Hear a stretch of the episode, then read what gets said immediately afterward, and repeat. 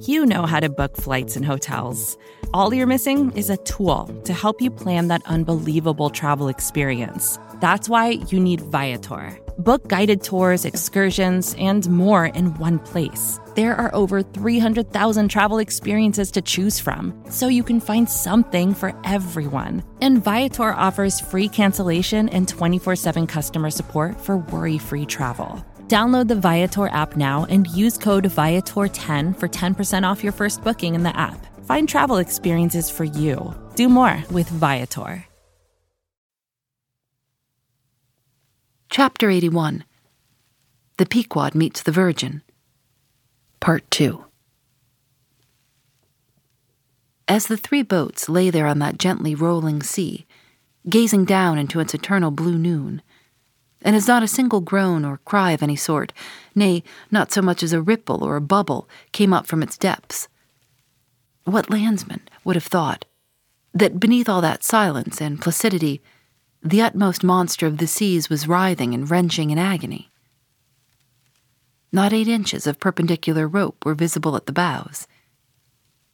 Seems it credible that by 3 such thin threads the great Leviathan was suspended like the big weight to an 8-day clock? Suspended? And to what? To 3 bits of board? Is this the creature of whom it was once so triumphantly said, "Canst thou fill his skin with barbed irons, or his head with fish spears? The sword of him that layeth at him cannot hold, the spear the dart. He esteemeth iron as straw. The arrow cannot make him flee. Darts are counted as stubble. He laugheth at the shaking of a spear." This the creature? This he? Oh, that unfulfillment should follow the prophets! For with the strength of 1,000 thighs in his tail, Leviathan had run his head under the mountain of the sea to hide from the Pequod's fish spears. In that sloping afternoon sunlight, the shadows that the three boats sent down beneath the surface must have been long enough and broad enough to shade half Xerxes' army. Who can tell how appalling to the wounded whale must have been such huge phantoms flitting over his head? "Stand by, men, he stirs," cried Starbuck, as the 3 lines suddenly vibrated in the water, distinctly conducting upwards to them, as by magnetic wires, the life and death throbs of the whale, so that every oarsman felt them in his seat. The next moment, relieved in great part from the downward strain at the bows, the boats gave a sudden bounce upwards, as a small ice field will, when a dense herd of white bears are scared from it into the sea. Haul in," cried Starbuck again. "He's rising." The lines, of which hardly an instant before not one hand's breadth could have been gained, were now in long, quick coils, flung back all dripping into the boats, and soon the whale broke water within 2 ships' lengths of the hunters. His motions plainly denoted his extreme exhaustion. In most land animals there are certain valves or floodgates in many of their veins, whereby when wounded the blood is in some degree at least instantly shut off in certain directions. Not so with the whale, one of whose peculiarities it is to have an entire non-valvular structure of the blood vessels, so that when pierced even by so small a point as a harpoon, a deadly drain is at once begun upon his whole arterial system, and when this is heightened by the extraordinary pressure of water at a great distance below the surface, his life may be said to pour from him in incessant streams. Yet so vast is the quantity of blood in him, and so distant and numerous its interior fountains, that he will keep thus bleeding and bleeding for a considerable period, even as in a drought a river will flow, whose source is in the well springs of far-off and undiscernible hills. Even now, when the boats pulled upon this whale and perilously drew over his swaying flukes, and the lances were darted into him, they were followed by steady jets from the new-made wound, which kept continually playing, while the natural spout-hole in his head was only at intervals, however rapid, sending its affrighted moisture into the air. From this last event no blood yet came, because no vital part of him had thus far been struck. His life, as they significantly call it, was untouched. as the boats now more closely surround him, the whole upper part of his form, with much of it that is ordinarily submerged, was plainly revealed.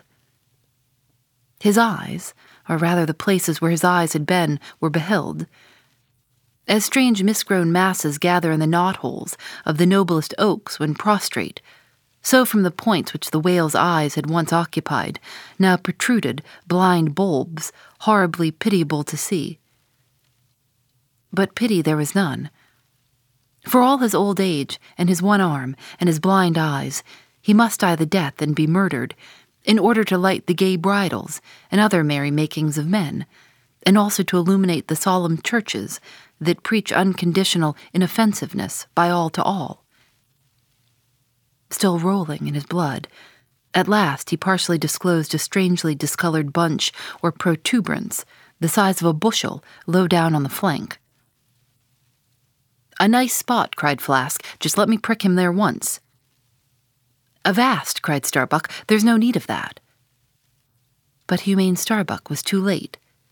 At the instant of the dart, an ulcerous jet shot from this cruel wound, and goaded by it into more than sufferable anguish, the whale, now spouting thick blood, with swift fury, blindly darted at the craft, bespattering them and their glorying crews all over with the showers of gore, capsizing Flask's boat and marring the bows. It was his death stroke. For by this time so spent was he by loss of blood that he helplessly rolled away from the wreck he had made, lay panting on his side, impotently flapped with his stumped fin, then over and over slowly revolved like a waning world, turned up the white secrets of his belly, lay like a log, and died. It was most piteous, that last expiring spout, as when by unseen hands the water is gradually drawn up from some mighty fountain, and with half-stifled melancholy gurglings, the spray column lowers and lowers to the ground, so the last long dying spout of the whale. Soon, while the crews were awaiting the arrival of the ship, the body showed symptoms of sinking, with all its treasures unrifled. Immediately, by Starbuck's orders, lines were secured to it at different points, so that ere long every boat was a buoy, the sunken whale being suspended a few inches beneath them by the cords. By very heedful management, when the ship drew nigh, the whale was transferred to her side, and was strongly secured there by the stiffest fluke chains, for it was plain that unless artificially upheld, the body would at once sink to the bottom. It so chanced that almost upon first cutting into him with the spade, the entire length of a corroded harpoon was found embedded in his flesh, on the lower part of the bunch before described. But as the stumps of harpoons are frequently found in the dead bodies of captured whales, with the flesh perfectly healed around them, and no prominence of any kind to denote their place, therefore there must needs have been some other unknown reason in the present case fully to account for the ulceration alluded to. But still more curious was the fact of a lance-head of stone being found in him, not far from the buried iron, the flesh perfectly firm about it. Who had darted that stone lance, and when? It must have been darted by some Northwest Indian long before America was discovered. What other marvels might have been rummaged out of this monstrous cabinet, there is no telling. But a sudden stop was put to further discoveries by the ships being unprecedentedly dragged over sideways to the sea, owing to the body's immensely increasing tendency to sink. However, Starbuck, who had the ordering of affairs, hung on to it to the last, hung on to it so resolutely, indeed, that when at length the ship would have been capsized, if still persisting in locking arms with the body, then when the command was given to break clear from it, such was the immovable strain upon the timberheads, to which the fluke chains and cables were fastened, that it was impossible to cast them off. Meantime, everything in the Pequod was aslant. To cross to the other side of the deck was like walking up the steep gabled roof of a house. The ship groaned and gasped. Many of the ivory inlayings of her bulwarks and cabins were started from their places by the unnatural dislocation. In vain, handspikes and crows were brought to bear upon the immovable fluke chains, to pry them adrift from the timberheads. And so low had the whale now settled that the submerged ends could not be at all approached, while every moment whole tons of ponderosity seemed added to the sinking bulk, and the ship seemed on the point of going over. "Hold on, hold on, won't ye?" cried Stubb to the body. "Don't be in such a devil of a hurry to sink. By thunder, men, we must do something or go for it. No use prying there. Avast, I say, with your handspikes, and run one of ye for a prayer book and a penknife, and cut the big chains." "Knife?" "Aye, aye," cried Queequeg, and seizing the carpenter's heavy hatchet, he leaned out of a porthole, and steel to iron began slashing at the largest fluke chains. But a few strokes full of sparks were given when the exceeding strain affected the rest. With a terrific snap, every fastening went adrift, the ship righted, the carcass sank. Now, this occasional, inevitable sinking of the recently killed sperm whale is a very curious thing, nor has any fisherman yet adequately accounted for it. Usually the dead sperm whale floats with great buoyancy, with its side or belly considerably elevated above the surface. If the only whales that thus sank were old, meager, and broken-hearted creatures, their pads of lard diminished, and all their bones heavy and rheumatic, then you might with some reason assert that this sinking is caused by an uncommon specific gravity in the fish so sinking, consequent upon this absence of buoyant matter in him. But it is not so. For young whales in the highest health and swelling with noble aspirations, prematurely cut off in the warm flush and May of life, with all their panting lard about them, even these brawny, buoyant heroes do sometimes sink. Be it said, however, that the sperm whale is far less liable to this accident than any other species. Where one of that sort go down, 20 right whales do.